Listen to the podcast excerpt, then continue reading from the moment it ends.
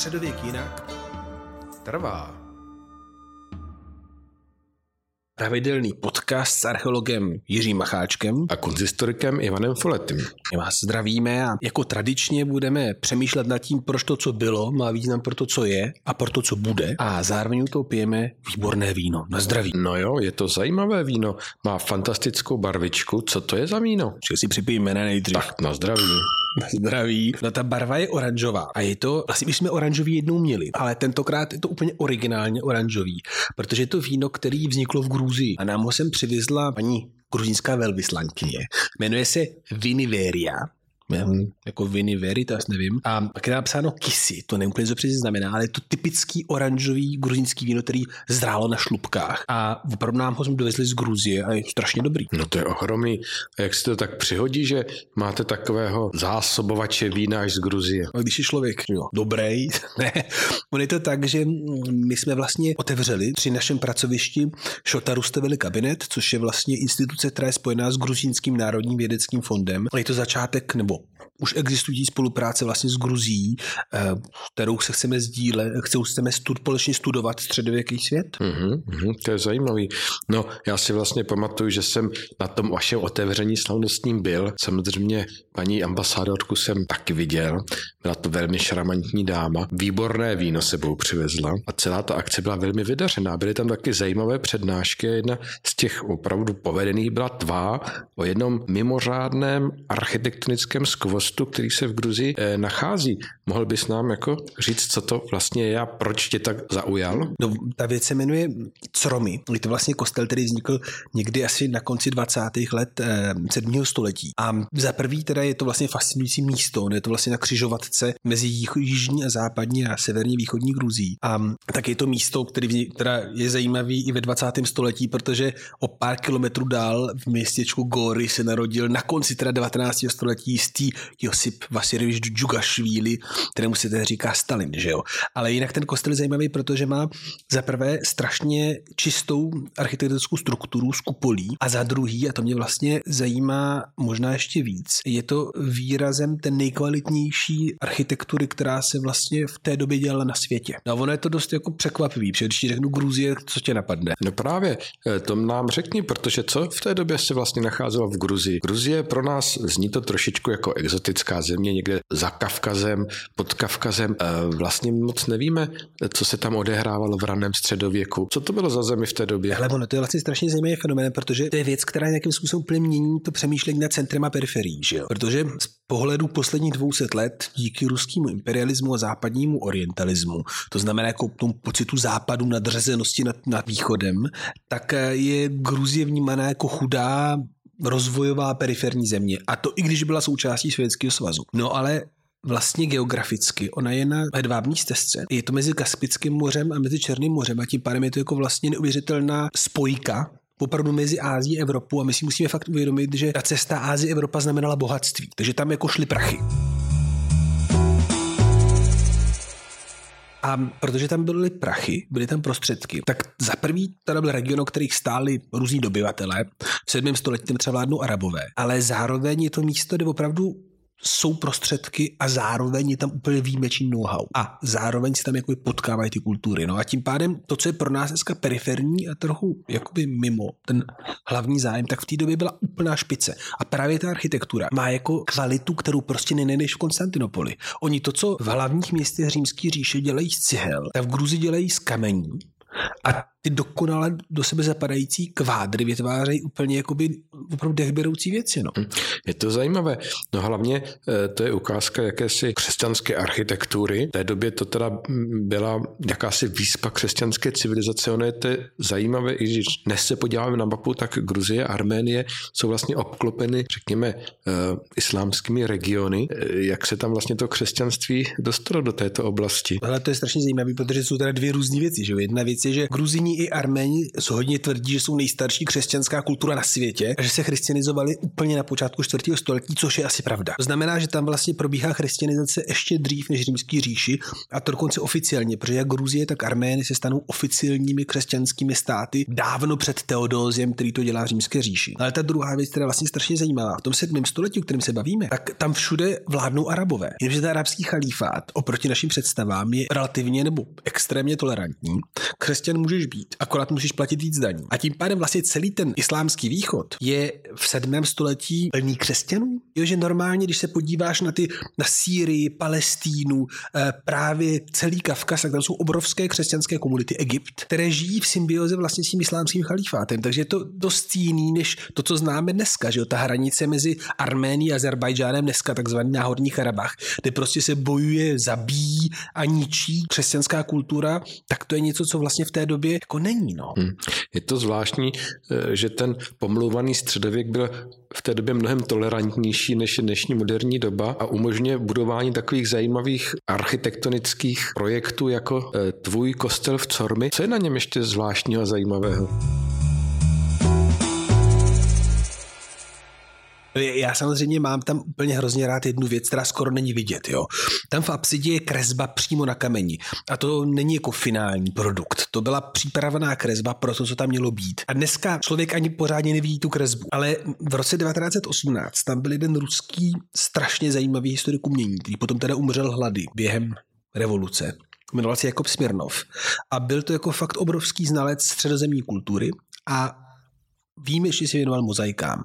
A on prostě do té vesnice Cromy došel asi na základě textů kněžny Uvarové, a to teda mimochodem je taky postava jako blázen, ženská, která 25 let předsedala ruské archeologické společnosti. A tahle dáma tam jela, do Gruzie napsala obrovský, obrovskou knihu Špalek, to, co tam viděla, Smirnov to četl, jela se tam podívat a najednou na něj v apsidě, já nevím, jak to říct krásně, ale prostě zazářila mozaiková výzdoba. A je to mimochodem jediná známá raně křesťanská mozaika mimo středomořní prostor. A ještě v roce 1917-18 tam teda fakt byly zbytky mozaik. A, a teď už tam tedy nejsou? Na tebe nic nezazářilo, když tam byl? Právě bohužel je tam ta přípravná kresba, teda díky bohu, ale bohužel už ne mozaika, která byla stržena. A kusy té mozaiky se nachází v muzeu Tbilisi, ale bohužel nepřístupné veřejnosti. To musíte znát Nanu Burčuladze, která je tam hlavní administrátor a když vás Nána jak si přijme mezi své přátele, tak vám otevře dveře a tam ty kusy mozaiky jsou. Ale právě díky tomu Směrnovovi víme, co tam původně bylo. No a co tam teda bylo? Byl tam stojící Kristus, který měl zvednutou paži a v ruce měl nápis. A ten nápis vlastně byl strašně zajímavý, protože je Janova Evangelia a jde o text, který je zhrnutím tu evangelia, představuje Krista jako spásu a jako toho, který dává naději i těm, kteří zemřeli. A samozřejmě tam Kristus jako světlo také. Takže jedinečná ikonografie, no a pro nás je zajímavá proto, že v Gruzii ji máme dochovanou, ale známe ji napříč celým středomořím a nejstarší záznamy jsou z Říma ve 4. století. To znamená, že to ukazuje, že tahle ta oblast nejenom, že byla křižovatkou kultur a ekonomickou křižovatkou, ale že evidentně tam bylo know-how a vlastně znalosti toho, co se děje ve Středomoří. A pak je tam ještě ta druhá otázka, což je vlastně eh, otázka toho média, té techniky jako takové. A to je teda pro nás vlastně pojící prvek, protože evidentně to znamená, že tam doputovala dílna schopná tak náročnou věc postavit a zároveň která měla technické know-how schopná, jako aby vytvořila barevné sklo eh, v množství, aby tam mohla postavit takovou mozaiku. A co je vlastně tak náročného na tom udělat takovou skleněnou mozaiku? No to je no, výborná otázka. Ono jde o to, že vlastně za prvý není úplně jednoduchý dělat sklo, že jo? My víme, že sklo se dělá z křebenů, strčí se do pece a my tak víme, že v tom středomoří v římském bylo jenom několik málo míst na světě, kde uměli udělat pec, která je schopná rozstavit vlastně kameň eh, ve sklo. Jo, na to je potřeba asi 4000 stupňů, to fakt jako je hrozný vedro. A my taky víme, že vlastně ta druhá etapa je, když to sklo jednou vytvoříš, tak ta energie zůstává v tom skle a pak stačí pár set stupňů, aby se rozstavila znovu. A pak ale je třeba vlastně to sklo obarvit a obarvit ho tak, aby bylo vlastně jednolité. A na to jsou potřeba technické dovednosti, které nejsou vůbec malé. Takže to je ta první část, vyrobit sklo, obarvit ho. A ta druhá je potom schopnost vlastně vytvořit obraz, eh, který je impresionistický, protože mozaika až na teda nějaké úplně šílené projekty s mikroteserami znamená, že ty musíš dělat něco, co zblízka vypadá jako fleky barev a z dálky to je strhující obraz. Takže technika skla je složitá a pak ta technika vlastně mozaik jako takové. No. My jsme se vlastně bavili o mozaikách už, když jsme tematizovali Ravenu jako jedno z těch pozdňantických center. Ta tradice té výroby mozaiky a, a aplikace v kostelech a tak dále, to přežívá vlastně přes staletí, ale nakonec vlastně mizí. No, jako mizí, vlastně mizí, ale myslím si, že tam jde spíš o ekonomický faktor, protože mozaika je fakt jako strašně náročná ekonomicky. A v Konstantinopoli si dělá nepřetržitě až do 14. století. A pak, když už se vlastně z říše stane město, tak končí. A na západě pokračuje po celý středověk v Římě, ale pak i v novověku. Ve svatém Petru ve Vatikánu jsou všechny oltáře, které vypadají jako novověké malby z mozaiky. A mozaika neumře, protože se bude dál používat v 19. století v Rusku a dokonce v roce 2020 Vladimír Putin dal postavit chrám vzdušních sil. O tom se možná jednou bude bavit, teda vojenských sil. A ten chrám je celý vyzdoben mozaikami. Takže mozaika je vlastně médium spojeno s pozdní antikou, s byzantskou říší a se středověkou slávou. Mm-hmm, to je fakt zajímavé. No ale jak se teda podle tebe dostala tahle ta nesmírně náročná, komplikovaná technologie právě do malé vesničky v Gruzii zrovna v 7. století? Tak jakoby jedna Jedna věc je, že to asi nebyla malá vesnička, ale bylo to pořádné město. No pořádné, bylo to prostě větší.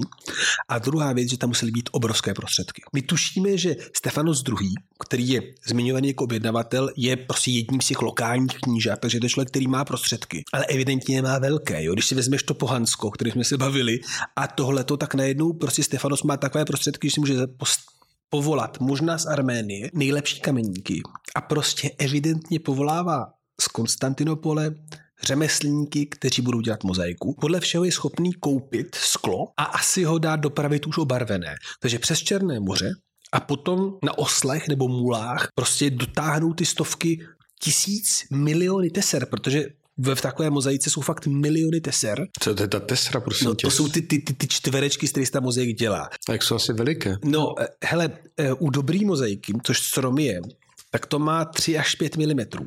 Krát 3 až 5. To znamená, že je fakt třeba jako hodně teser na čtvereční metr. No a když se bavíme o celé velké apsidě, tak to je něco dozýměčného. Takže jsou tam prachy. Ten člověk má peníze a evidentně chce něco říct, protože to, že vlastně vybírá toho stojícího Krista s tím nápisem, by samo o sobě nebylo zvláštní. Říkal jsem, že v celém Středomoří, ale zároveň je zvláštní to, že to vybírá v tenhle moment. Jo, že jako zrovna ve 30. letech 7. století je potřeba vytáhnout z klobouku tenhle vizuální koncept, který evidentně je starý. A my vlastně si myslíme, že je to proto, že on chce ukázat, já jsem součástí té nejlepší tradice. A tenhle vizuální koncept vytváří v době, kdy je Gruzie okupovaná Araby, kdy oni válčí Konstantinopolská říše, Byzantýci, a on evidentně chce říct, já patřím k té skutečné tradici. Jenom my nevíme, co tím přesně myslí, ke komu se chce vztahovat, ale chce ukázat, že patří se vším všudy, včetně té techniky, do tradice Římského impéria. Hmm. To mě přivádí ještě k otázce, do jaké míry myslíš, že zadavatelé, ti, kteří financovali tyhle ty náročné projekty, opravdu mohli hovořit do toho, ehm, do toho řeknu, tématického eh, programu eh, té výzdoby, oni opravdu rozhodovali o tom, co tam bude vyobrazeno? Ale já si myslím, že jo. Respektive, my samozřejmě musíme přemýšlet strukturovaně. Musíme mít nějakého designéra, který to udělá. A určitě potřebuje konceptora, který nemusí nutně být ten, kdo platí. Na druhou stranu, my máme několik příkladů v dějinách. V Miláně 9. století, v Cáchách 9. století, kdy ten vládce, ten, který to evidentně jako vede, Karel Veliký nebo biskup Angilbertus, se staví na stejnou úroveň jako architekt nebo řemeslník, který to dílo vytváří. Oni se považují za tvůrce, za artifexa, za to, který vytváří ty věci a často používají biblickou metaforu těch dvou, Ezalela a Olibaba, kteří ve starém zákoně měli vytvořit archu umluvy. To znamená, že opravdu tam je jakoby touha říct, já jsem ten tvůrce. No a teďka ta druhá věc je, že si musíme říct, že tehdejší elita je poměrně vychovaná a rozumí věcem a taky mluví jazykem, který my neznáme. To jsem právě chtěl říct, to, co popisuješ, vlastně znamená, že ta elita toho temného středověku musela být velmi vzdělaná.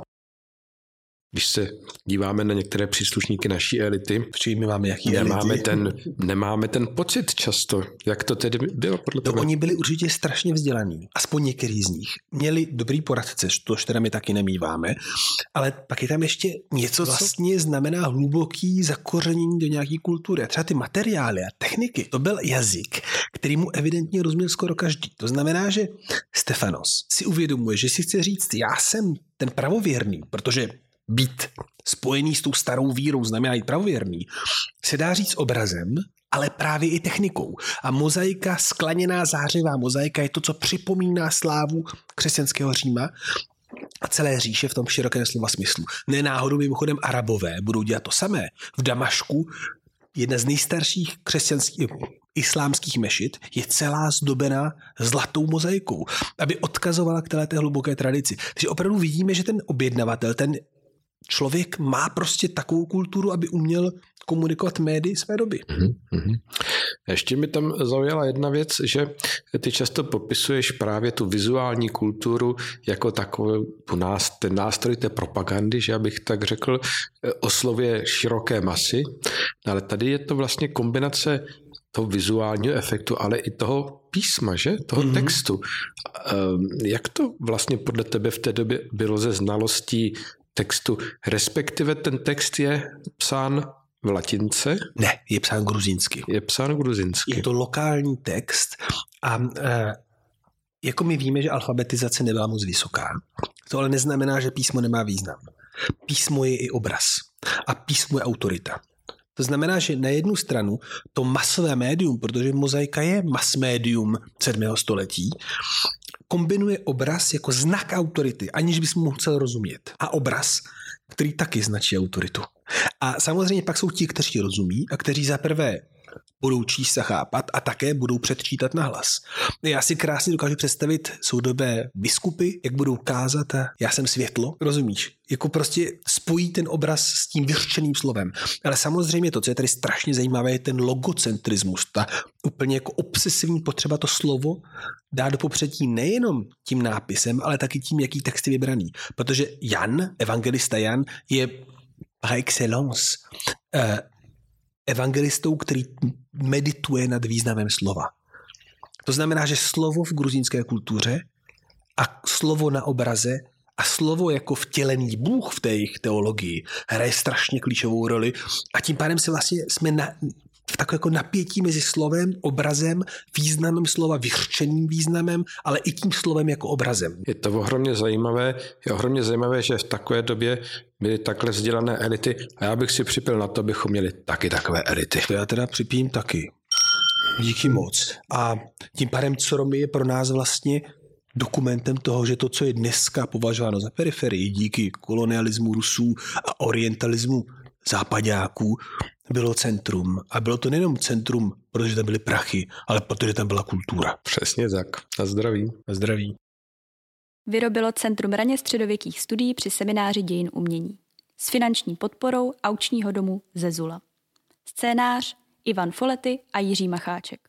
Zvukový záznam Gajana Achverdianová a Anna Kelblová. Zvuková postprodukce Gajana Achverdianová. Znělka Jakub Kraus. Podcast Středověk jinak trvá.